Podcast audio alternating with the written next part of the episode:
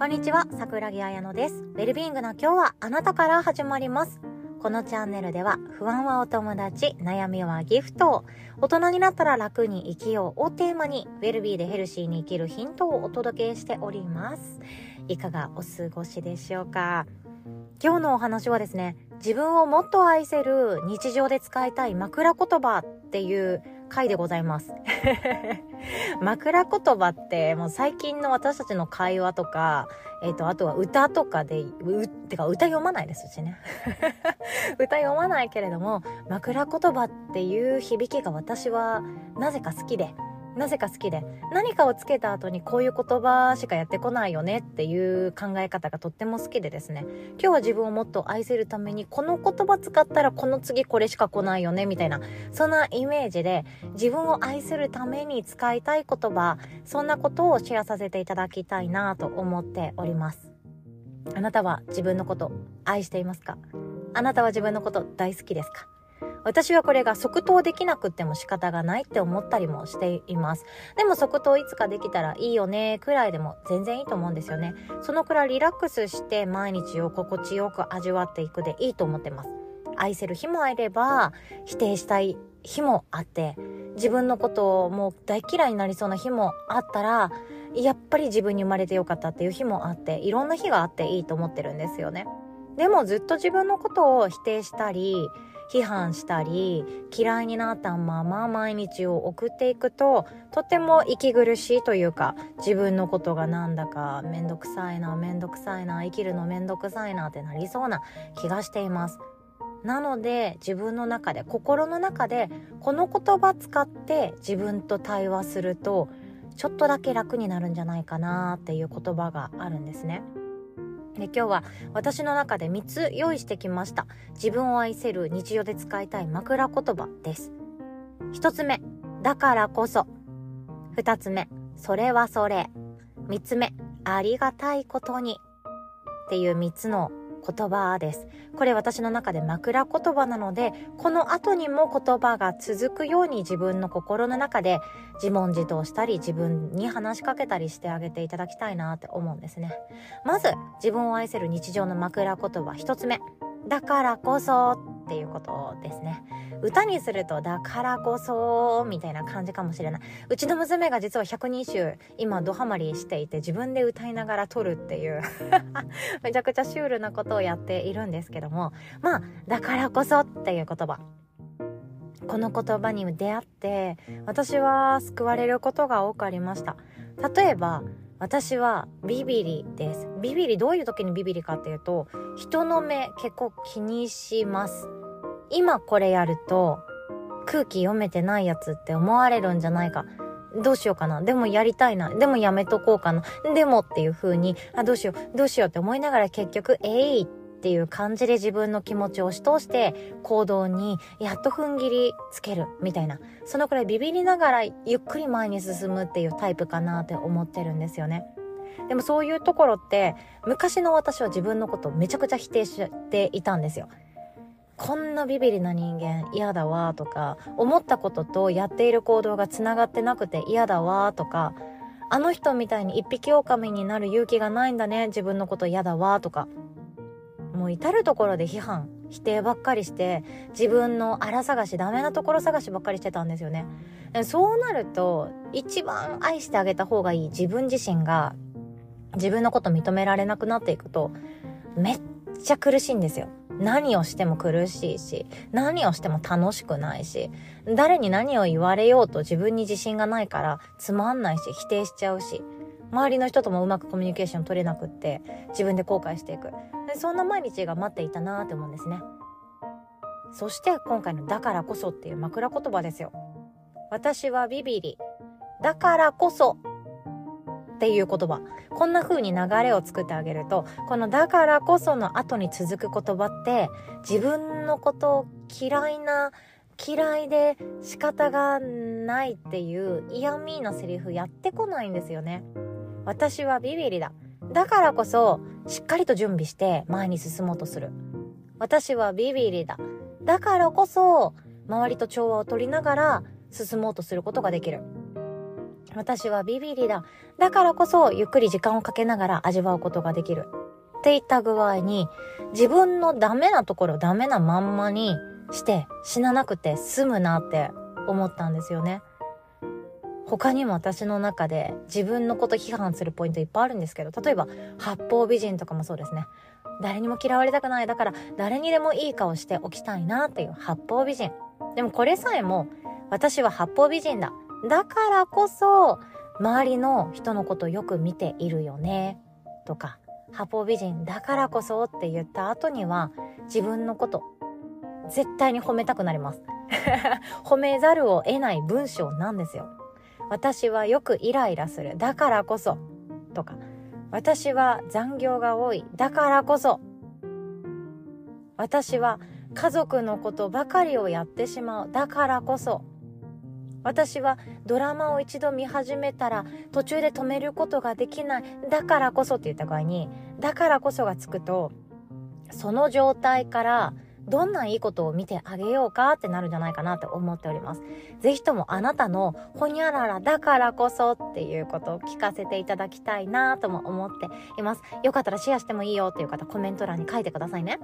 そして自分を愛せる日常で使いたい枕言葉2つ目はですね、それはそれです。ちょっと歌っぽかったですね。それはそれ。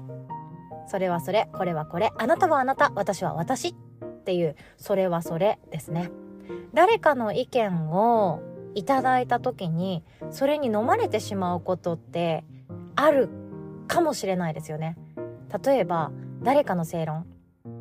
結婚は何歳までにした方がいいよね。だって子供産めなくなるかもしれないじゃん。とか仕事はこういう安定したやつについてた方がいいよね。だってさとかいろいろあると思います。誰かの正論。誰かの意見。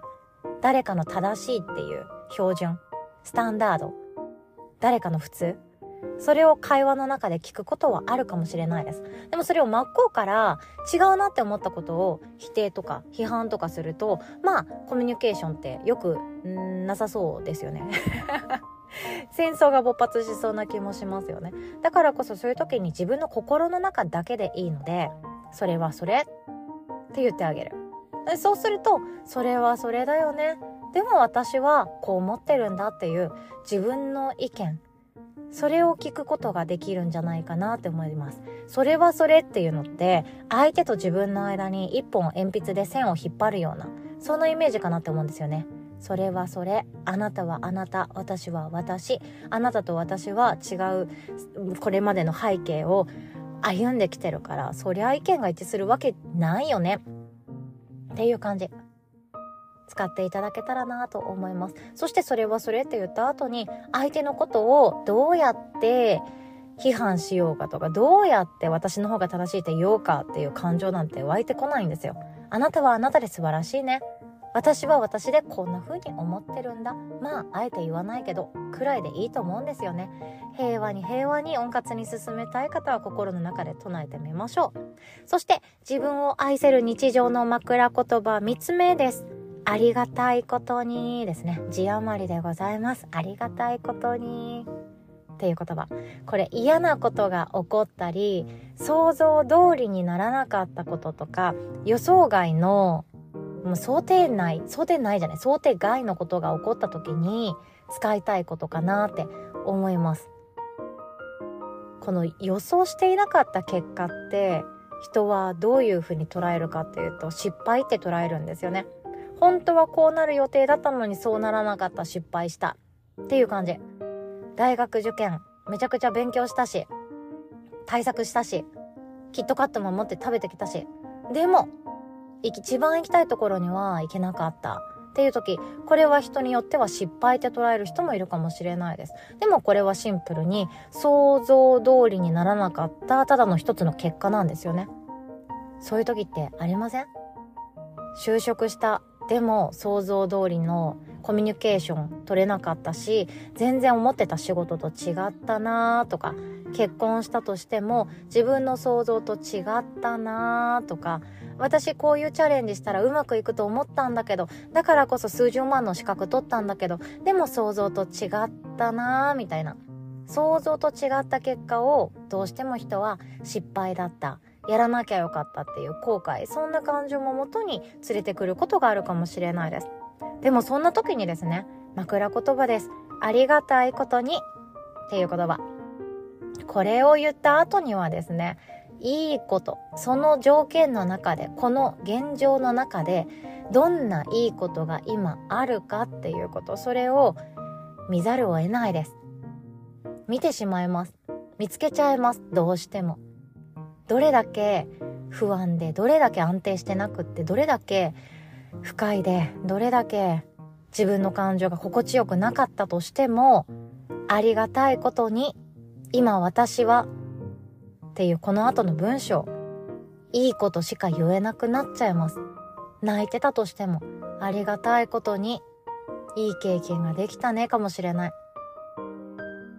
何かうまくいってほしいなって思ったことがあったり私たちはやっぱり願います。自分の人生だからこそ。自分のこと大好きですからね。私たち私もそうです。自分のことが大好きだからどうにか自分には幸せでいてほしいし健康でいてほしいし幸せになってほしいし周りの人を幸せにできる人間であってほしいしっていう願いとか期待がやっぱり自分にはあります。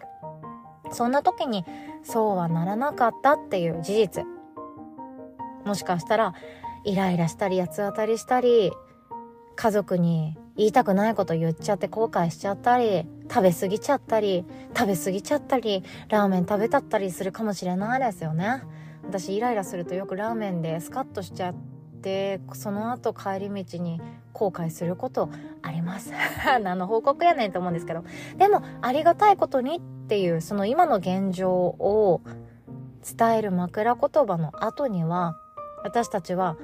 感謝しています。この経験ありがとうとか自分に生まれてよかったとか私じゃなかったらこれ経験できなかったよねとかそういう自分の今を肯定する言葉しか出てこないようになってるんじゃないかなって思ってるんですよね。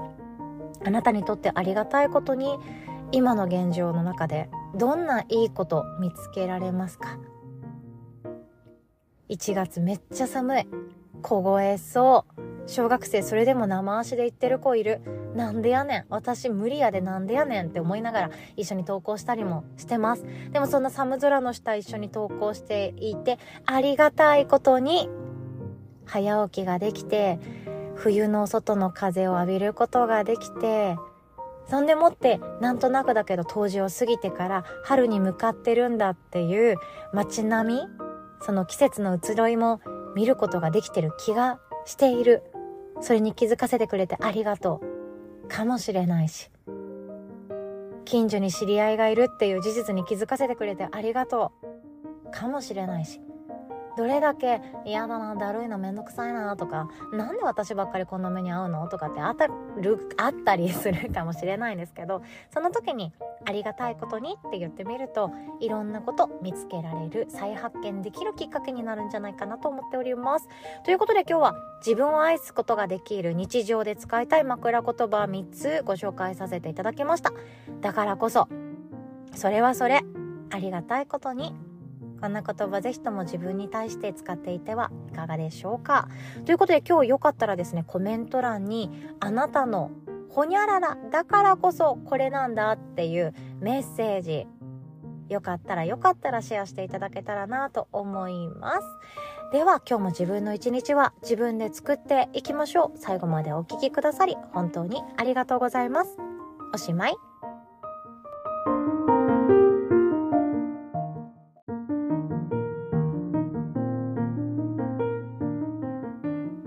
にコメントのシェアをさせてください。1月8日配信しました。自分らしさがわかる短すぎるものっていうタイトルのものですね。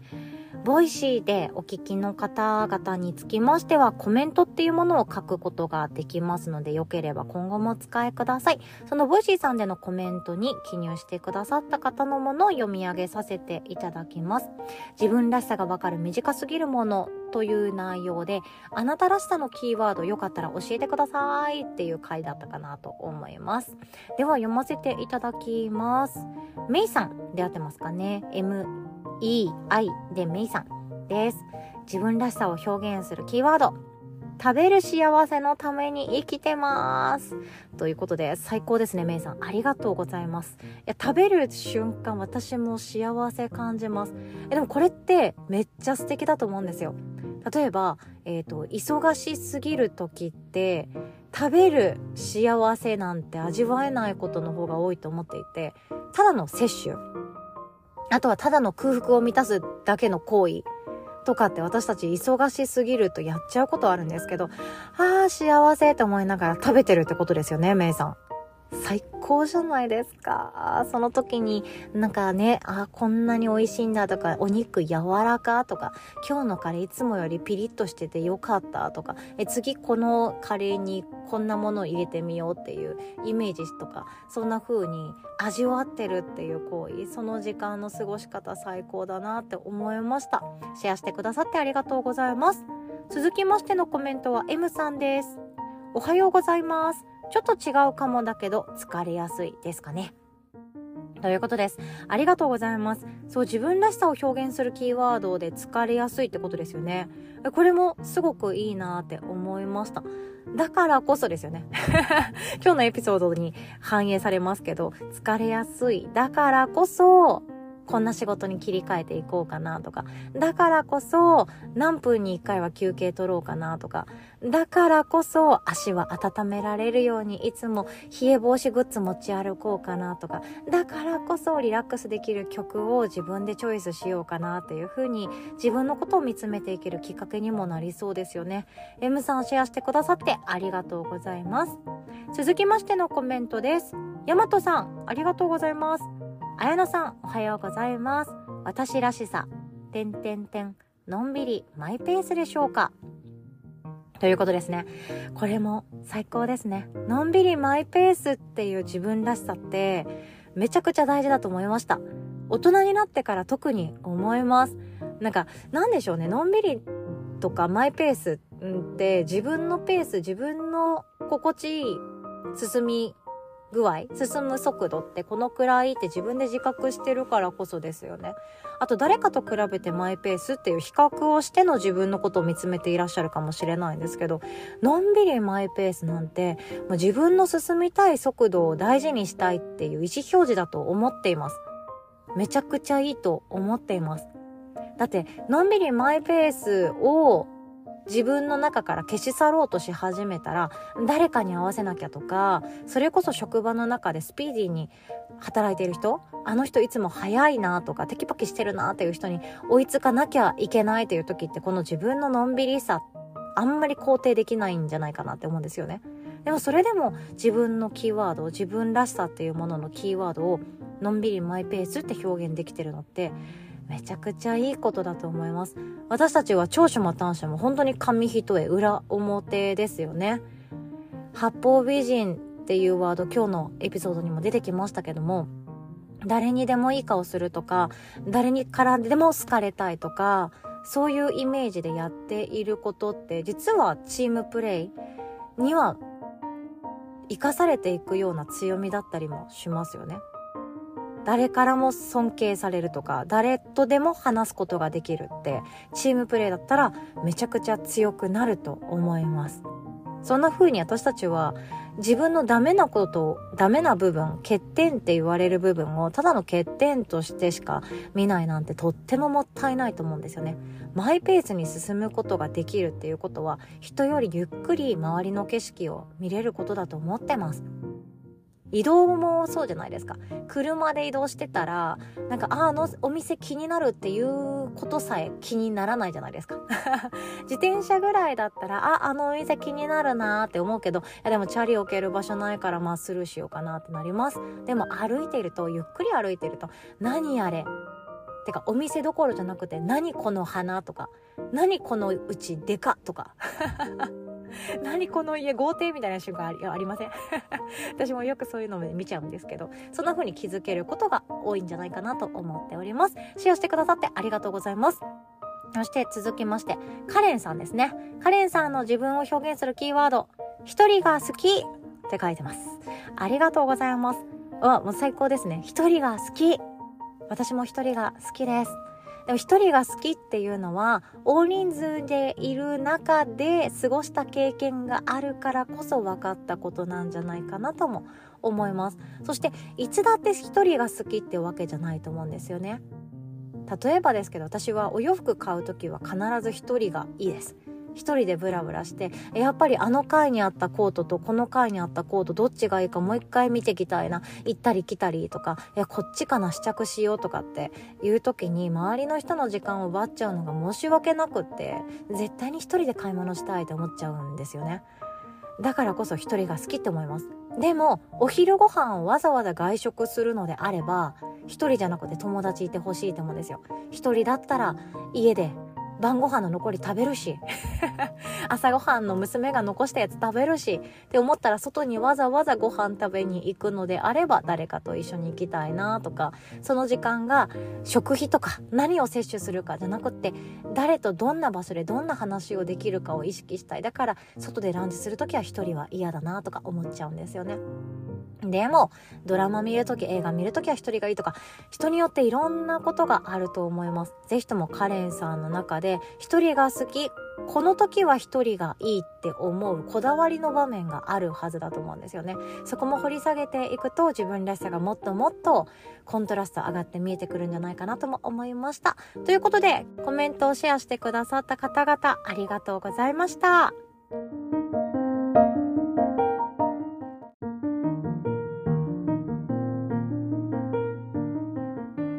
にお知らせをさせてください。ウェルビーマインドフルネスリーダー養成講座が2月講座開講決定となりました。水曜日朝の講座となっております。で、マインドフルネスっていうものが聞いたことある方もいらっしゃれば、学んでいます、本読んでますっていう方もいらっしゃるかなと思います。具体的には本講座でやりたいと思ってるんですけども、心のプロとしての活動かなと思います。まずは自分のこと。自分のことっていうと自分の心そして毎日の中でどれだけ不安や恐怖不快な感情が生まれてくるっていう状況にいたとしても心地よく今日の自分を生きていく。そして自分のこと否定せずに自分の最強の味方である最愛の味方である最高のパートナーであるっていうこと。それを自分の心マインドフルネスっていうものを使ってやっていくことなんですね。どんなことがやってきても大丈夫です。そんな心の状態を作っていくのがマインドフルネスかなと思います。そして自分のことを満たすことができたら家族のこと子供のこと親のことそして地域の友達とかご近所さんとか会社の職場の同僚とか自分の親しい人たちの心っていうものそれをマインドフルに導いてあげられるリーダーであるっていうこと。そこを目指して講座っていうものが始まっていきます。もう仕事にしようなんて初めから思わなくっていいかなと思っておりまして例えば自分の仲良しグループで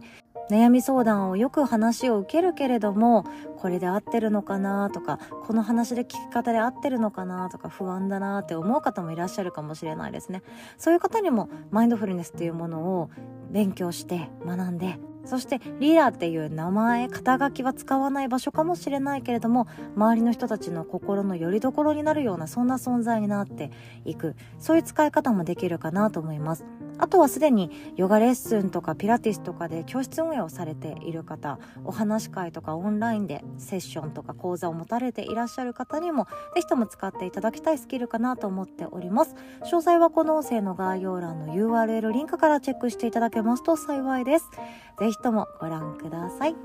そしてもう一つお知らせですね。手相家カウンセラーグループ講座が2024年の1月末からスタートとなっております。今回のグループ講座のメインはですね実践できる手相家を育てるっていうことになっております。手相っていうのは私の人生を変えたものでもあります。まあ、会社辞めた状態で出産したので仕事復帰予定も全くなくでもその代わり時間はあるっちゃあるけど自分の本当に好きなことをする時間はなくって外にも出て仕事してみたいけれども子供がいるから外に出れなくってっていう時に本当に手相の学び探求救われました。自分のこと自分の悩みの原因自分の生き方でよく壁にぶつかることの根本的なところが具体化されて人とのコミュニケーションというものも悩み。それは私はこういう人間だからだねっていうことがすっきりして自分に腑に落ちて入ってくる。でなおかつ手相家として私はオンラインをメインに活動してきたんですけれども赤ちゃんがお昼寝してる間に鑑定してとか子供が横で遊んでるけれども鑑定してとかそんな形でオンラインセッションを使って手相家としてお家でお仕事をすることができるようになりました。それが私にとっては大きな大きな選択肢の一つだったんですよね。私なんかが何もできないとか事務職しか経験したことないしとか赤ちゃんいるから外には出れないとかその自分はこれだから無理だとかこれだからダメだっていうふうに自分の人生を未来真っ暗にしている犯人は自分だということに気づけたのもきっかけだったんですね。是非とも自分の可能性を信じて自分の人生の選択肢を増やしていきたいそんな方にも使っていただけたらなと思っております。こちらの詳細はこの音声の概要欄の URL リンクからウェルビーパーミストカウンセラークラスっていうミモザのお花のフレームに入っているアイコンをタップしていただけますと詳細を見ることができます。もう今月よりスタートということで、すでにお申し込みいただいた方は本当にありがとうございます。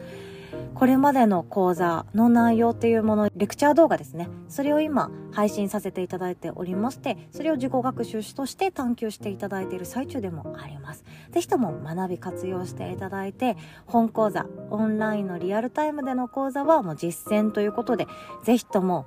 自分のものにしていただきたいと思っております。そして自分のすでにされているサービスとか、これからやろうと思っている新しいビジネスとかプロジェクトとか、それに付加価値をつける形で使っていただけたらなと思っております。お会いできるのを心から楽しみにしております。では、最後までお聴きくださり、本当にありがとうございました。おしまい。